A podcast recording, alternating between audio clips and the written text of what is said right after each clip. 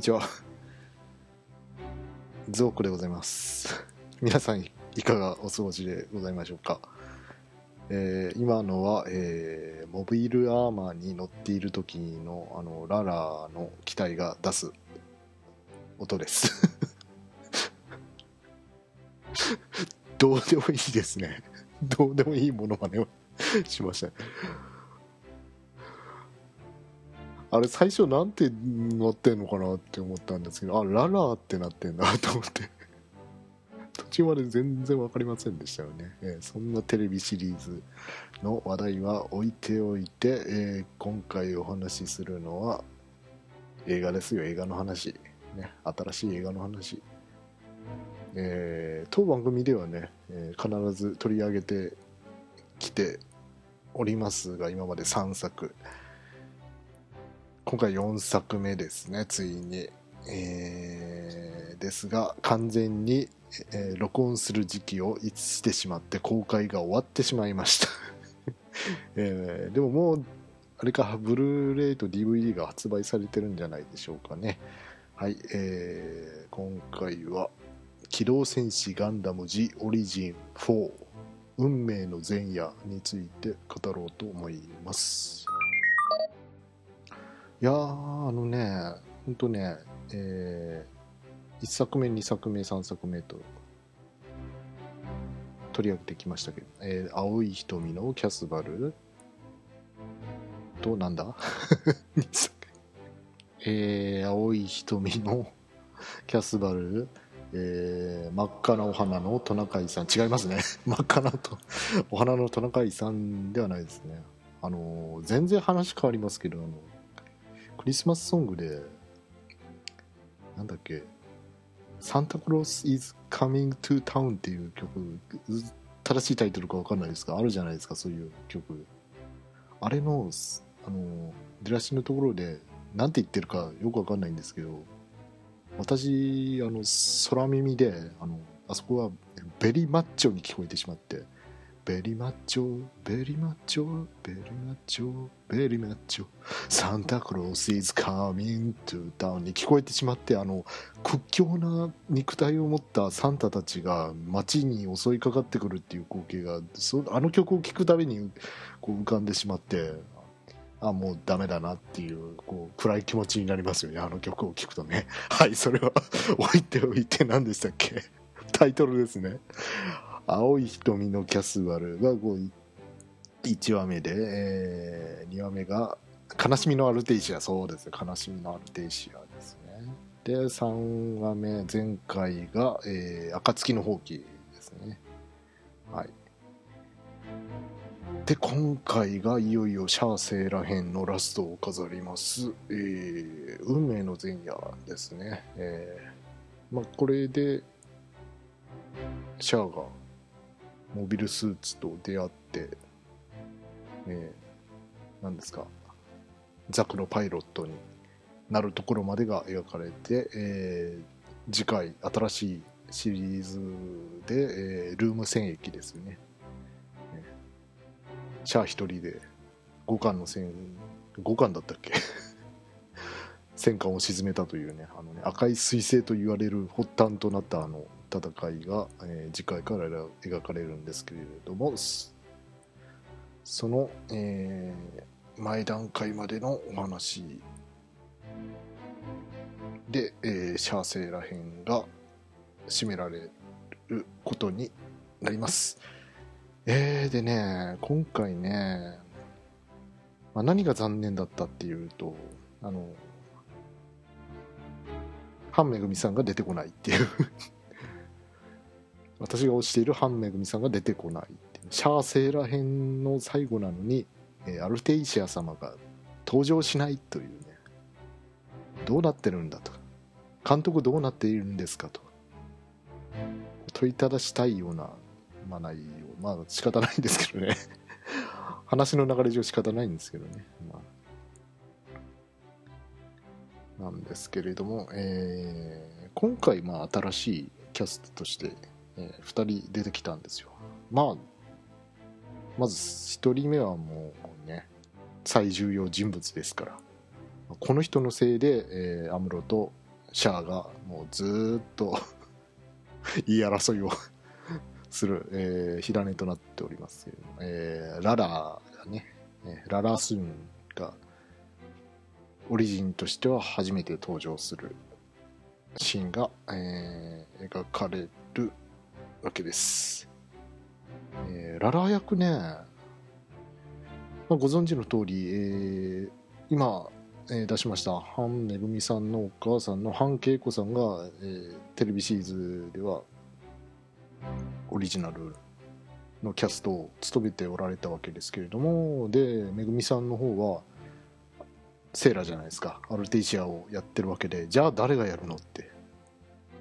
親子でやんなかったってこと？じゃあじゃあララ誰なの？っていうところに当然興味がいくわけですけれども、えー結果あの方ですね、えー早見沙織さん。今をときめく早見沙織さん。ね。えーアイムエンタープライズ所属ですよ。アイムエンタープライズの若手で一番売れてる人じゃんじゃないですかね、えー最初そこの事務所だって聞いた時お おって思いましたけどね。あのすいませんあのあのあそこさくらあやねさんとかね利根健太郎さんがいるところなんであ、うん、どっちかというとあれかな色物かな。色物とか言うな。色物とか言うな。かなと思ってたんですけれども、うんすごい立派なタレントさんがいらっしゃるじゃないですかね。さね早見沙織さんね。なんで自然な流れで あやねると利根さんをディスっているのかという感じになっています。そう色物色物失礼なね。そんなことないですよ。上田香奈さんとかさ内田真彩さんとかこのいいタレントさんいるじゃないですかこんなね。えー、ほら斎藤千和さんとかすごいもんね。鈴木てね鈴木達久さんとかね。もうタッツもう7つの大罪でね番役もうハマり役ですよあの人もうほんとね。まあほらうん。中原舞さんとか。日笠陽子さんは保留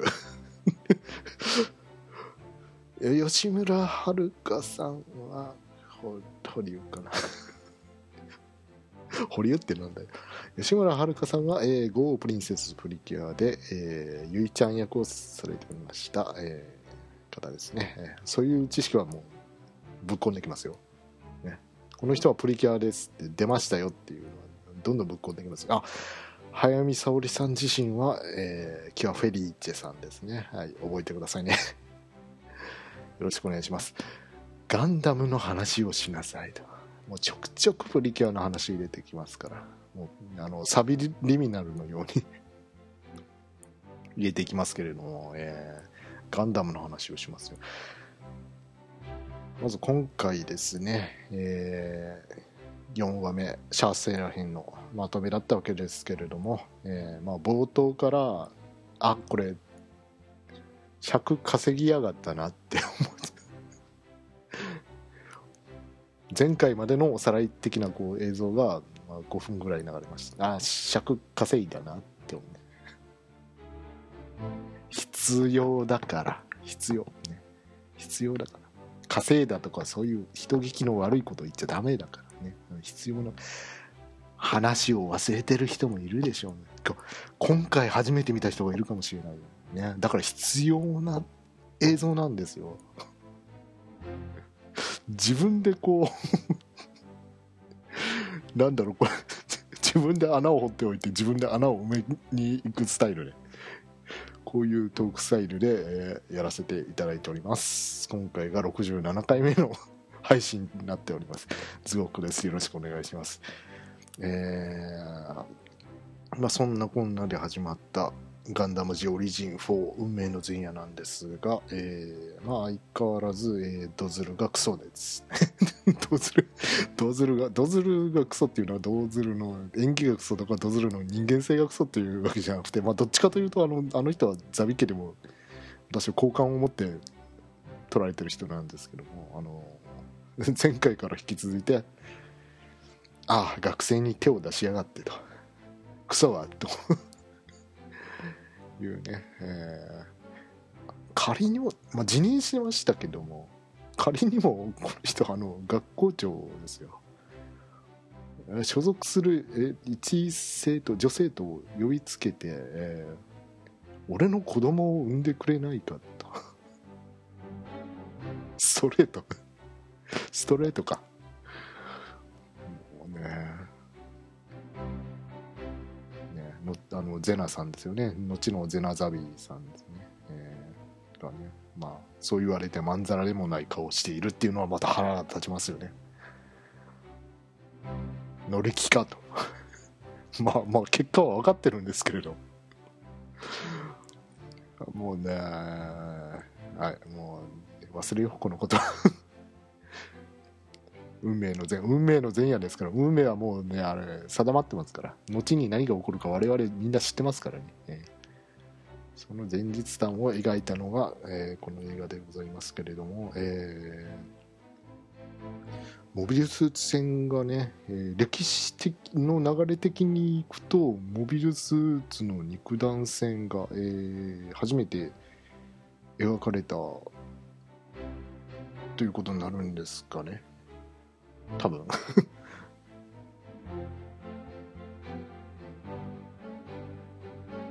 開発それまであのモビルワーカーとして、えー、ランバラルやあの黒い三連星の3人ね、えー、ガイア・オルテガ・マッシュが、えー、試験パイロットとして、えー、研究を重ねてきた、えー、モビルスーツがついにモビルあモビル アーマーアーマーじゃねえ。モビルワーカーですね ややこしい。モビルワーカーがついにモビルスーツとなって進化して、えー、で、連邦の方も似たような兵器を会社開発していて、これがあの、ミノフスキー博士の逃亡亡命の時に図らずも実践として投入されて、えー、初のモビルスーツ同士の肉弾戦というのが行われまして、えー、そこは迫力ありましたよね。えー、私あのズゴックとか名乗っておりますけれども、えー、もガンダムの他のシリーズは、まあ、ほぼほぼ見ておりませんで、えーまあ、でもファースト、ファーストってつけるのもあれなんですけども、えー、機動戦士ガンダムはテレビシリーズも映画のあの編集版も見ておりますし、えー、オリジンも全部見ましたので、まあ、この一年戦争の周辺に関してはある程度お話ができると思うんですけれども、あのテムレイがね、アムロレイのお父さんね、技術者のテムレイがミノフスキー博士の一番弟子だっていうのを認識しておりませんでして、えー、あそうだったんだって思って。まあうんそうですね、発明者とその一番弟子だったらまあまあ確かにね、うん、それぐらいの天才じゃなかったら、まあ、ガンダム作れないよねって思いましたんで、まあ、あの設定は、なんだかんだ言って、あの、私、オリジンの原作も途中までしか読んでないんですよ えーって、何巻で止まってんのかな愛蔵版で読んでるんですけど、1、2、3、4、5、6、7、8巻までですね。しか読んでないですね。なので、えー、もう読んだのもだいぶ前なので、えー、そうだもういい加減続きを買わないといけないし、えー、おさらいしなきゃなと思ってるんですけれども、えー、こうやって、えー、ところどころ忘れてるところや抜けているところがあります。そうかテムレイってミノフスキー博士の弟子だったのかっていうのはね、うん、本当で、えー、そのティム・レイさんのね、えー息子のねアムロ・レイ、まあ、ガンダムの主人公でございますけれども、えーに裂かれたシーンが私が思ってたよりも意外と長くて。もうアムロとテムの親子がサイドセブンに移住してもう長いこと経ってアムロが、えー設定では高校生ぐらいのかな16ぐらいでしたよね確かね。になったあたりが、まあ、描かれて本当にもう「運命の前夜」っていうタイトルの通り一年戦争の直前のあたりなんですよね。にしてはあの私の印象ですけれども個人的な印象ですけれどもランバラルがそんなに老けてないなっていうの。あ結構若く書いてあるなっていうのね思いましたね。テレビシリーズのランバラルってもうアムロと遭遇した時って結構こう白髪混じりでいいおっさんだなっていうふうに見えたんですけれどもなんかうんオリジンのオリジンまだ老けきってないなって。あれって。まだまだうん。設定年齢は忘れましたけれどもあの原作のラルが50代ぐらいに見えるとしたらオリジンのラルまだ40代ぐらいにしか見えないんですけどね。もう一年戦争まで間がないから そんなに老けないと思うんですけれども、ね。まあ、ギャンあのガンダムのキャラクターなんて年齢設定ね本当ね。キリア様が20代とかね。えっていうことは弟のドズルはもっと若いのっていう。あのクソがね。たびたび たびたびクソと言ってもう汚い言葉にいけませんよね。ああ綺麗な言葉で喋っていきたい。何を言うと綺麗な美しい言葉で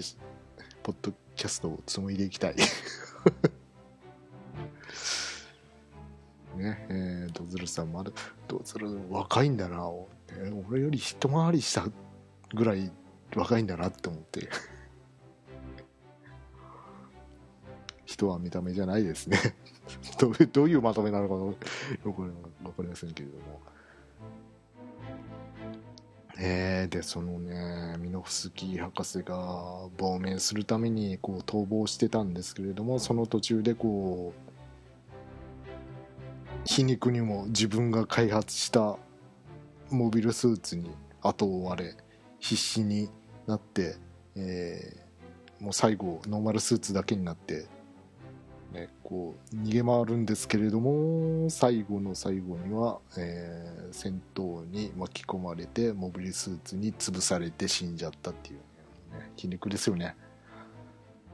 科学者としてねこんな皮肉な運命はないですよね。自分の開発した技術によって殺されるっていう。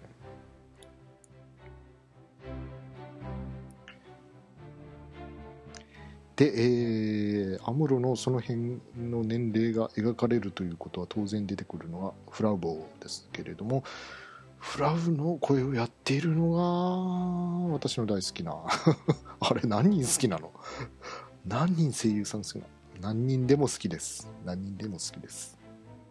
えー福円美里さんですよ、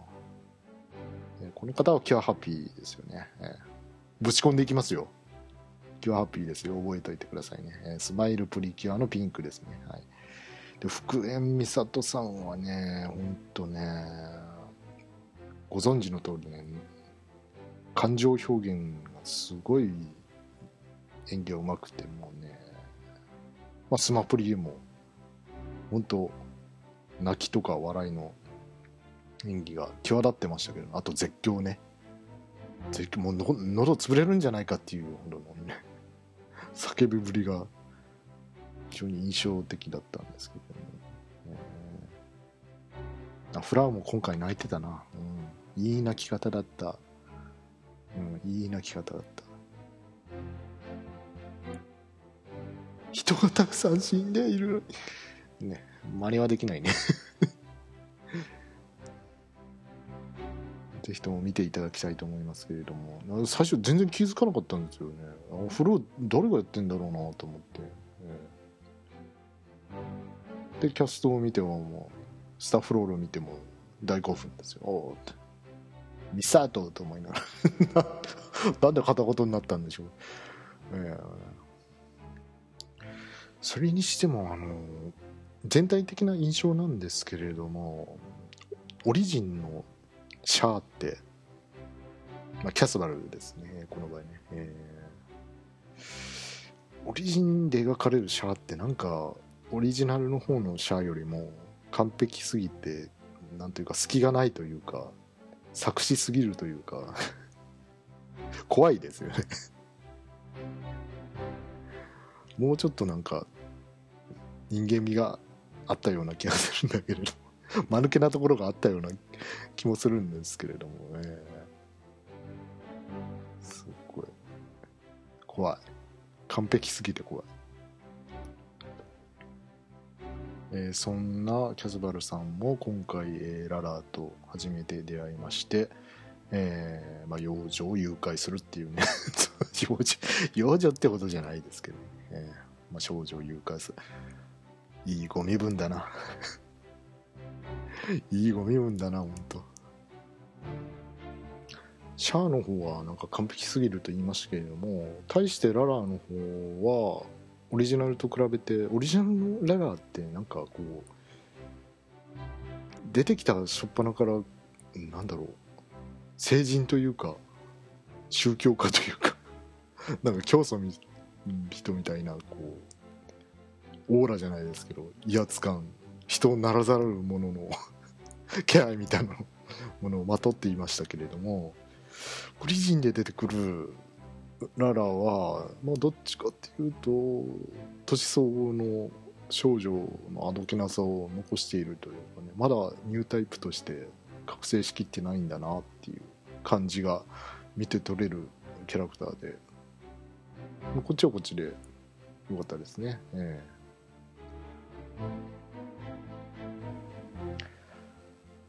あとは印象に残ったところか。何かあったかなあのねテムレイがね意外としっかりした父親だったんだなっていうのをね 感じました。ちゃんとアムラアムロのことを叱り飛ばして教育してるんだなっていう見られることができましたんで、えー、なんかどあのオリジナルのテムレイってそんなに出てこないんですけれどもなんか研究に没頭しすぎて家庭を顧みずに のめり込んだ挙句酸素欠乏症であんな風になってしまったっていう 印象しか残ってないんで。あそこそこ父親としてこうあの帰る機会は少なかったけれどもちゃんとアムロのことを心配して、えー、しっかりしつけもしてたんだなっていうのはちょっと感じました。アートインパクトがあったのはキシリア様のあのね 潜入する時のね変装変装というかあのね、えー、別の何ですか 戸籍かなんか取って潜入したんですかね。キャサリンだったかな、うんね、あれがまたインパクトでかかったですね、えーキシリア怖い。もう。ギレンもキシリアもサスロも怖い。安心できるのはドズルとガルマだけですよ。ほんと。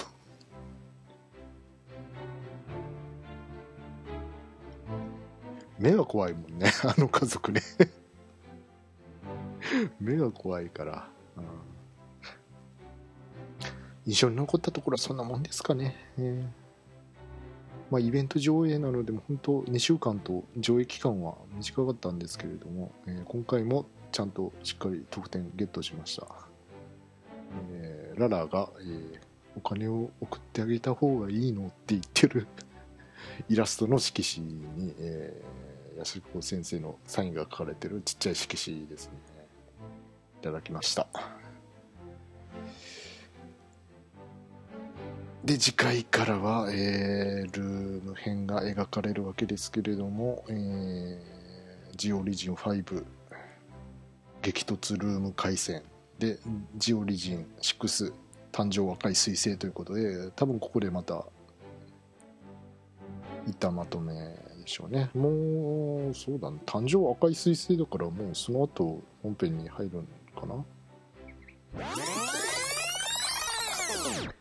これ以前の配信でも言ったかもしれないんですけれどもガンダム機動戦士ガンダムってあのキャストさんの新しい演技でこう再録音がされてそれがリリースされるっていうことは今まであったんですがあの絵が新しく描き直されるっていうことはなくてもう当時の1979年のあのアニメの絵がずっと使われてそれに新しい声が載せられるっていう感じの、まあ、映像ソフトだったのでファンとしては絵の方を書き換えてくれと。むしろ音は当時のままで別にいいぞと。いうのは、うん、あったんですけれども時間的にどうなのかな。時間的にも。まあお金的にもどうなのか。オリジンをね、えー、全部っていうのはね時間かかりすぎるし。まあまあまあまあまあまあまあできないことはないのかな。そうやってきた全部やるってなってきたらね本当ね。相当時間かかりますよね。これはこのペースでいくと10年ぐらいかかる。そんなにかかんないか、うん、いやいやでもそれぐらいかかるかな、うん、やってほしいんだけれど。うんっていう。新しい、今のクオリティでの絵の機動戦士ガンダム。CG もふんだんに使ったやつ。を見てみたいなっていうのはこう前々からずっとあったのでそういうことをやってくれないかなと思う思う反面もうね、えー、もう古谷さんも、ね、池田さんも だいぶお年を召してこられましたのでこっから10年とかのスパンになってきたらちょっと大変だぞっていうのもありますから、まあ、キャスト交代すればいいっていう話ですけれども、うん、そこはね、うん、複雑な気持ちではありますよね。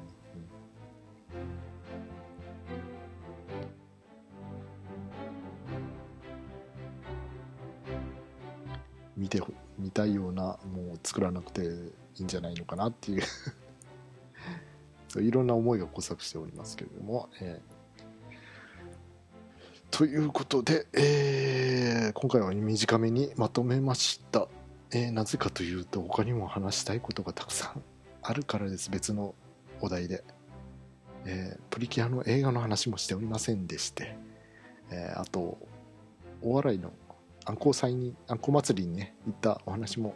全くできておりませんでしたので、そちらの方も収録したいと思います。はい、ということで、今回のお相手はズゴックでございました。え